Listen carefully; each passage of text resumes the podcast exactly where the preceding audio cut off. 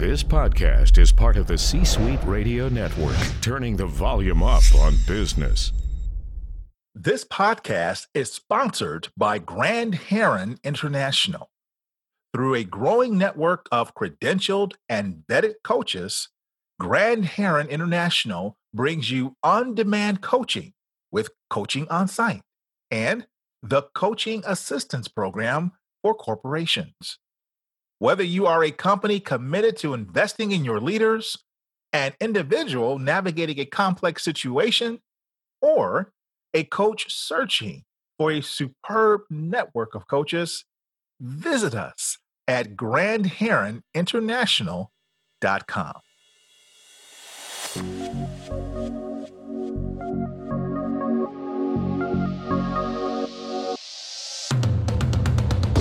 Welcome to the Keep Leading Podcast, a podcast dedicated to promoting leadership development and sharing leadership insights. Here's your host, the Leadership Accelerator, Eddie Turner. Hello, everyone. Welcome to the Keep Leading Podcast, the podcast dedicated to leadership development and insights. I'm your host, Eddie Turner, the Leadership Accelerator. I work with leaders to accelerate performance and drive impact through the power of facilitation, coaching, and professional speaking. What comes to your mind when you hear the word grace? For many, it immediately triggers thoughts of religion and the belief in the free and unmerited favor of God or blessings. For others, it brings to mind the simple and elegant movements of a dancer or a person who is refined in the way that they carry themselves. My guest today approaches the word grace in similar ways, but also adds a new twist and shows how grace is something that should matter to every leader at every level. My guest today is John Baldoni. John is an internationally recognized executive coach and leadership educator who speaks throughout North America and Europe. John is the author of 14 books, including the book we'll discuss today Grace, a Leader's Guide to a Better Us. John's books have been translated into 10 languages. In 2018, Inc.com named John a top 100 speaker. In 2019, Global Gurus ranked John as number nine on its list of top 30 global leadership experts, a list John has been on since 2007. 2014, Inc.com listed John as a top 50 leadership expert. John has authored more than 700 leadership columns for a variety of online publications, including Forbes, Harvard Business Review, and Inc.com. I am excited to have the amazing John Baldoni. John, welcome to the Keep Leading podcast. What an opening. My goodness, uh, Eddie, you, uh, you, make me feel like I'm somebody important. So thank you for that warm and gracious uh, welcome. And I'm happy to be on your show to talk about grace and leadership. Well, you are absolutely someone important, and especially someone who our dear mutual friend Sally Helgesen talks about with deep admiration. So if Sally loves you, I love you too, John. uh, Sally's very special. And as a matter of fact, she appears in Grace because she kindly gave her time to share her thoughts on what grace means to her. Yes, yes, and that's another good reason to pick it up to get the thoughts of uh, uh, the great leaders you've interviewed. So we'll talk about that. But I think perhaps the first thing we need to understand is what is grace? Grace is the catalyst for the greater good. So, what do I mean by that? Grace from a faith based tradition is given to us without strings attached, and it's our job as recipients to do with it what we will. And so I kind of think of it as a facilitation, as a lubricant that loosens up our ability to think of others instead of ourselves. From a leadership standpoint, grace is that enabler that positions a leader toward others. Now, the concept of grace to me came out of my work in leadership purpose. I've written a couple of books around this, and purpose is our spark, I think, and many have said is our why. And from this why becomes our, our vision, which is our sense of becoming. It's also our mission, which is our doing and our building. Now, it also carries over to our values. But you know, Eddie, you you've worked with uh, senior executives, and you know you can achieve a vision and a mission in spite of people. I think it's better and obviously more sustainable and more welcoming to others if we bring people with us along. That's where grace enters. So, purpose is our why, grace becomes our how. That is how we treat others. Very well said. Yes, indeed. In fact, in some organizations, it's been said with you, without you, or in spite of you.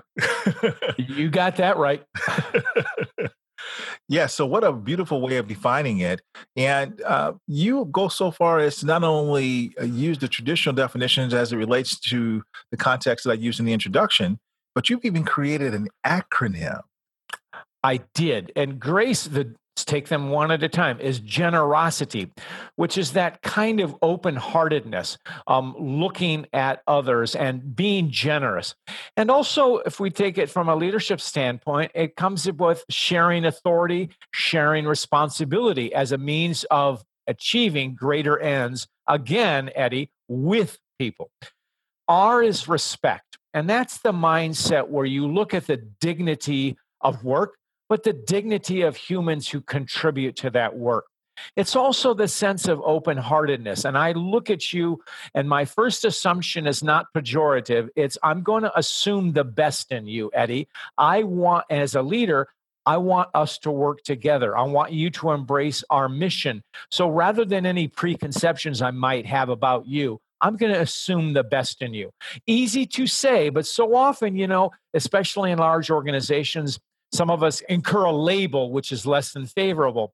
A more respectful leader will say, I'm going to deal with this folk person and I'm going to go in with an open mind. Okay. The next part is action.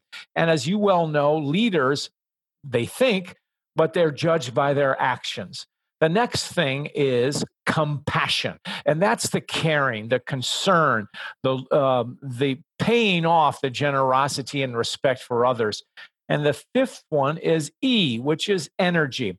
If leaders are going to lead, they have to have that energy, which means they care for themselves, but also they become the catalyst for energizing their organizations. And as you can see in this acronym, the generosity, respect, and compassion um, work together, as do action and energy. Interesting. So, not only are you giving us an acronym to make it easy to remember, aspects of grace that we want to apply. But it sounds like you're saying there's a framework that underlies this. I, I, think so. And it's not that we go about our life and saying, well, am I a G or am I an R or, or those kinds of things. It's an overall um, concept of thinking of others and what I do to others to bring them together. And that I, as the leader, have to act on my inclinations and I have to move the organization forward. So that's kind of what I'm getting at. But when you say that the GRC go together, generosity, respect, and compassion go together, and then action and energy go together, can you tell me a little bit more about that? Well, it's that um, the GRC, generosity, respect, and compassion, are virtues. They're attributes that we want to see in our leaders, but it's part of the human condition. We want to work with people who are generous. Why? Because we have a, if I'm working for a generous leader, I'm going to have the ability to share my ideas. If I work for a boss who respects me, again, I'm going to feel that I have someone who has my back. And if I work with a boss who is compassionate, then I know that his or her heart is in the right spot. whether it's directed toward me or others. It's how we how we see that leader treat others. And of course, you know, from a practical standpoint, more of a management standpoint, is the leader acting and is the leader keeping the team on uh, focused in the right direction? So that's the energy and the action. Excellent. Thank you. So, John, what made you want to write this book?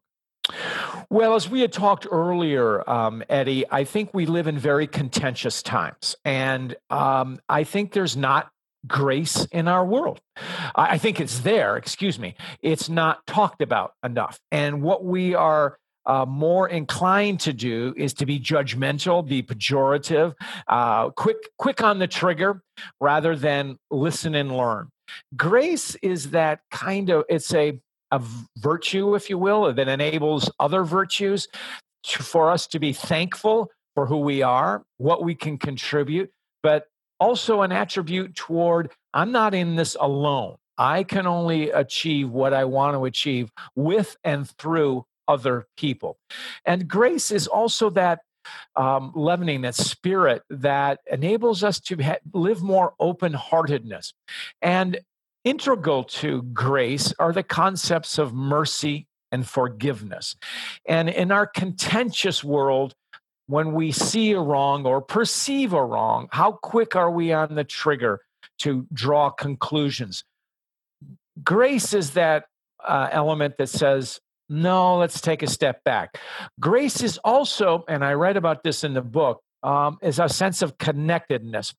And one of the people I profile in the book is Father Greg Boyle, who started Homeboy Industries and still runs it, the largest gang intervention program in the country. It's based in Los Angeles.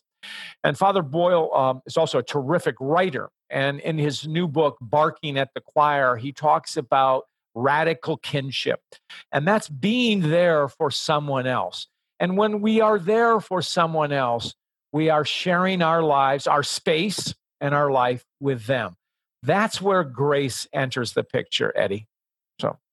Thank you. And you do a wonderful job, as you cited the one example there. Uh, you do a great job of citing a lot of real life examples that bring these principles to life. And in fact, as you were going through and you said generosity, respect, when you hit the word respect, I thought about the Queen of Soul, R E S P E C T, Aretha Franklin herself. And you talk about her in the book, and you go to John McCain and uh, LeBron James. I mean, you, you bring together so many stories that are relatable. Uh, talk about a little bit of those that maybe you have the, the book is replete with them, but which one probably stands out the most to you that you like that really underscores the point that you want people to take away from the book? Thank you for mentioning those three. And uh, what um, I'll jump on LeBron for a minute. I mean, we all know him as certainly the greatest basketball player of his generation. But what I think is so exceptional about LeBron is that he grew up in very hard circumstances. He didn't have a father uh, and it was raised by a single mother. Uh, and that, you know, at 18 years old, had a $100 million contract from uh, Nike. And we look at his life, and I don't know, uh, he's not perfect, none of us are, but I don't know one negative headline about him. And but that's someone in him, or I mean, that's grace in action. But more importantly, what he's done, certainly, and we watch him on the basketball court, and that's grace in the sense of movement and teamwork and all that. But he has given himself over to making the world a better place and where he can apply it. And I choose the example of the I Promise School, um, which is in Akron, his hometown. And he's very focused on doing it's not just stroking a check, but active in the community. He gives of himself and he ge- donates his time. That's grace. And um, another example is Fred Rogers, you know, uh, Mr. Rogers' uh, neighborhood. Eddie, next time you see somebody, say the word Fred Rogers and dollars to donut. They'll have a smile, just like you just laughed. They'll have a smile on their face because he bring because his life um, brought joy to others. While he, you know, he was an ordained minister, his ministry was television, specifically children's television. And he the way he connected with children was really a way to connect with all of us, but it was a kindness, a sharing, a teaching, um, and helping children learn, but also their parents. And that's a lesson from which all of us can learn. You tell a story in the book uh, about him. Can you mind sharing that with our listeners? It's about the boy with the uh, cerebral palsy. Um, yes, sir. And that's a wonderful story. And Fred Rogers met this young man with cerebral palsy and had a long conversation with him. And I think they had met several times. And he was with an interviewer, a reporter. And the reporter heard Fred Rogers say to the young man, please pray for me. And then later they were talking, and, and, the reporter said something to the effect of, well, that was really kind of you to to say that to you know and he goes fred rogers says well what do you mean? And he goes well you know you ask the child to play, pray for you and that you know you're making him feel um, special. He goes i didn't do it for him. I did it for me. Yeah. that young man is close to god. So in other words you know that's the the sincerity and the generosity of that spirit um, looking at it's not about me it's about all of us together and i think that was the essence of fred rogers yeah and i love how he said that anyone that has gone through everything that he's gone through and is still able to have the disposition he has must be close to god Absolutely. So said, I figured he could do me a favor. yeah, absolutely. So I thought that was beautiful and, and a wonderful example of humility and a willingness to be vulnerable and what that says about leaders and really what would happen if more leaders could have the approach of being uh, vulnerable and being humble at, at, times. Absolutely, Eddie, and I, I'm sure that you're coming across that we're seeing lots of more demand for a humble leader and a vulnerable leader.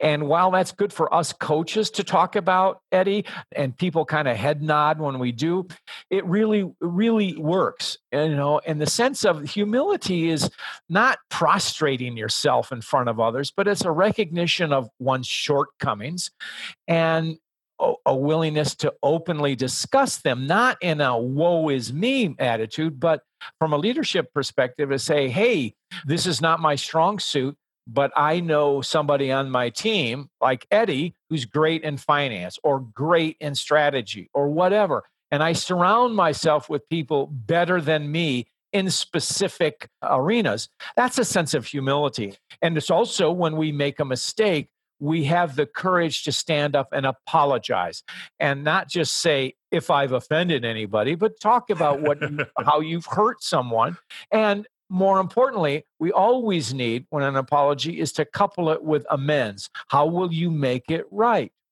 and that's where vulnerability comes in showing my shortcomings and a leader who doesn't uh, acknowledge shortcomings is a leader who's really a weak leader who's who's mm-hmm. cutting him or herself off from the support of others, but also, as you well know from coaching, Eddie, that lack of self knowledge will hurt them in the long run because they won't have the coping skills when adversity strikes.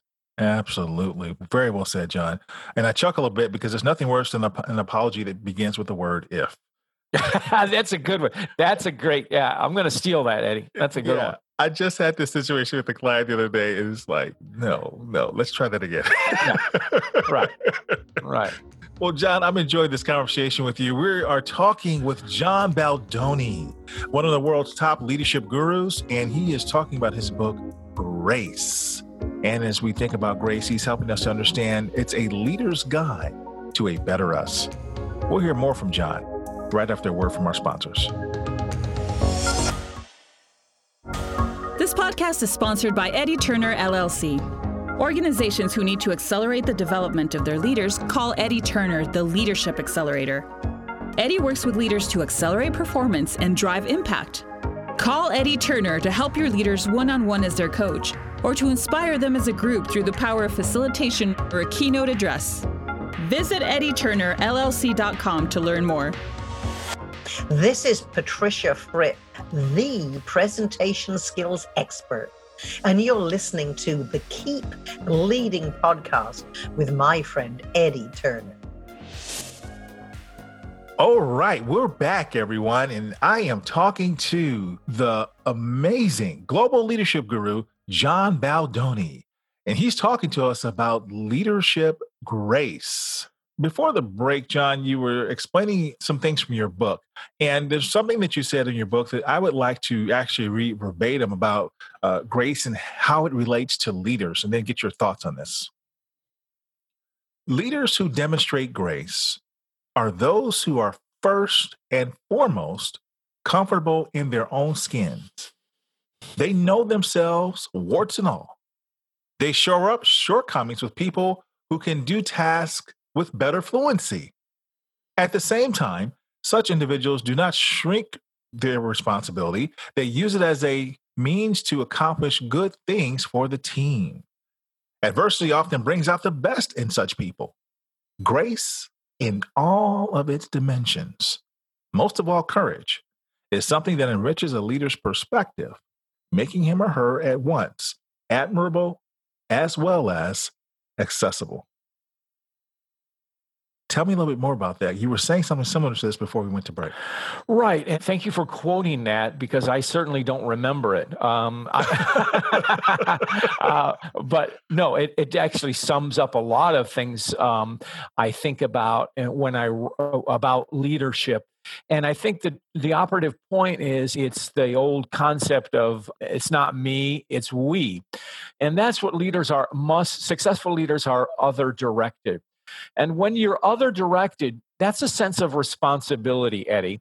And when you're responsible for others, um, you need to take stock of yourself. Am I the best person to lead them?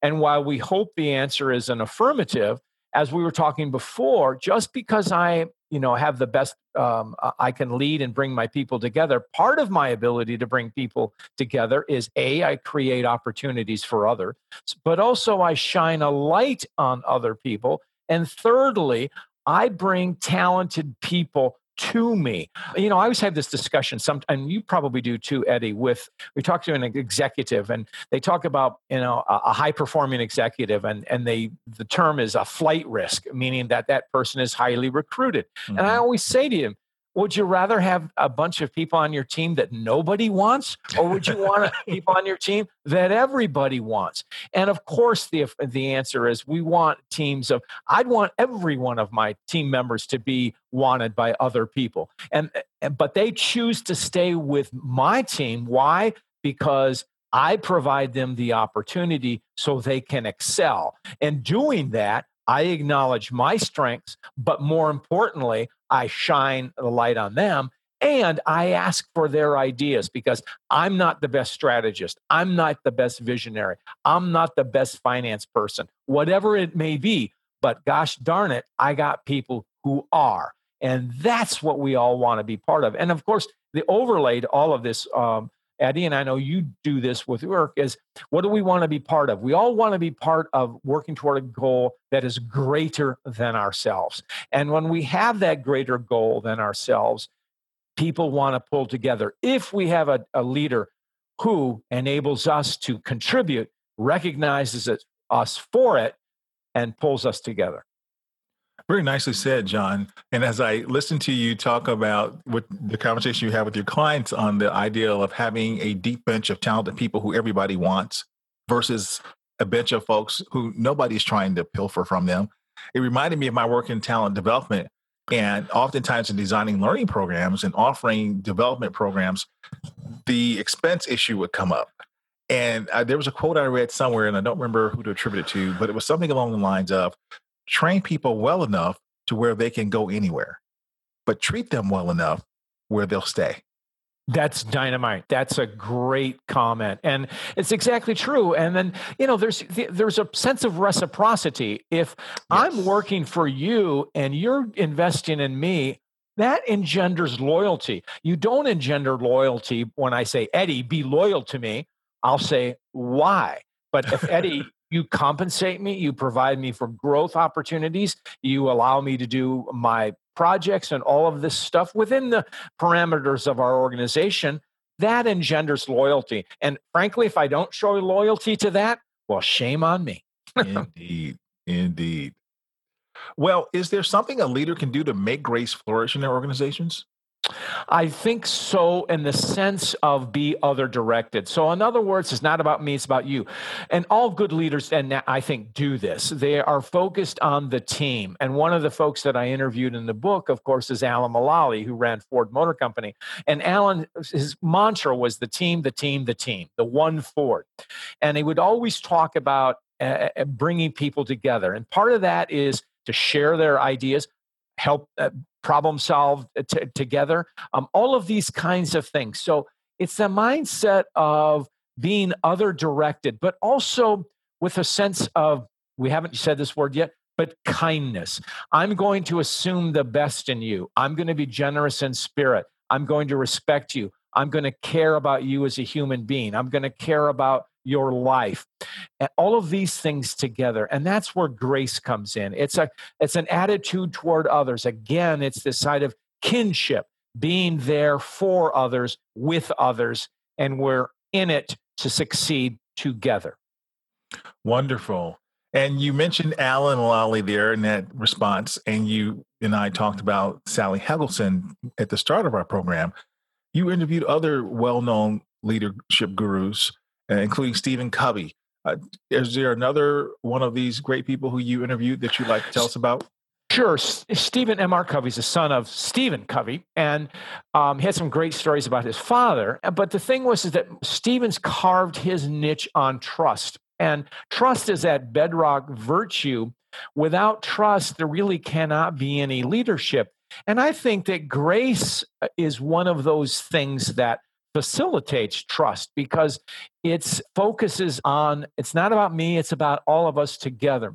Another person i talked about in the book or interviewed is scott Moorehead who runs a very successful entrepreneurial uh, venture tcc they're a premium verizon reseller. And scott is a serial entrepreneur does has lots of successful businesses. But scott has a phrase called permission to care. And he's very philanthropical within his company enabling people to volunteer on company company time in their communities. Uh, they're outreaching and their retail organization, so they have a footprint in I don't know, 2,000 communities around America. And, and, employees are encouraged to become active in those communities. And there's paid volunteer time for that. But the permission to care is it's okay to care about someone else on a personal level. It's okay to act on your compassion. It's okay to be generous in your spirit. And of course, it's okay to be respectful of others. And I, I love Scott's idea about permission to care. Permission to care. Yes, that is an interesting phrase indeed to be able to incorporate. Anyone else that you'd like to tell us about?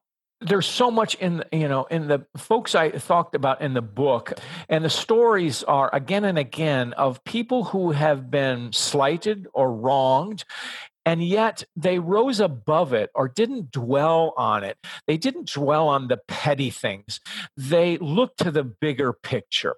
And example of that would might be, of course, I think uh, Jimmy Carter, who's God bless him, 95, and um, served one term as president. But gosh, what an fantastic ex-president he has been. He's been active in internationally in peace and health issues, but just he works physically works for Habitat for Humanity.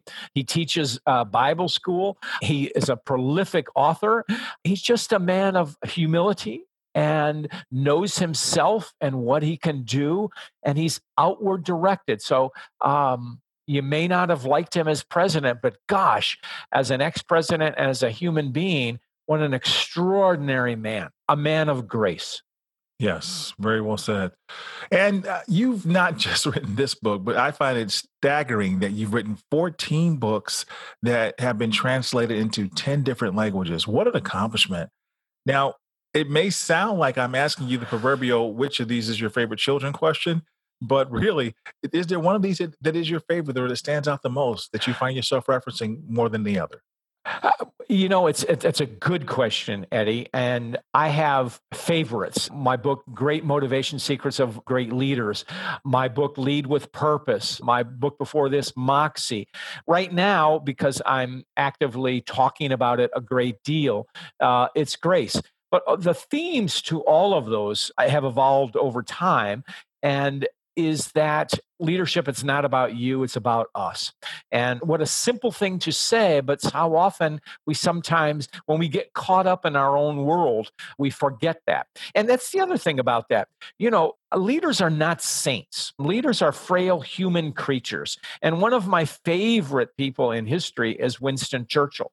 And i've read a lot of biographies of him. And every time i think i know him I really I learned something else about him. And certainly you can point to his foibles, but as a quote of one of his contemporaries, Lady Lytton, who was a suffragette, said, You will know Winston's vices or weaknesses at a glance.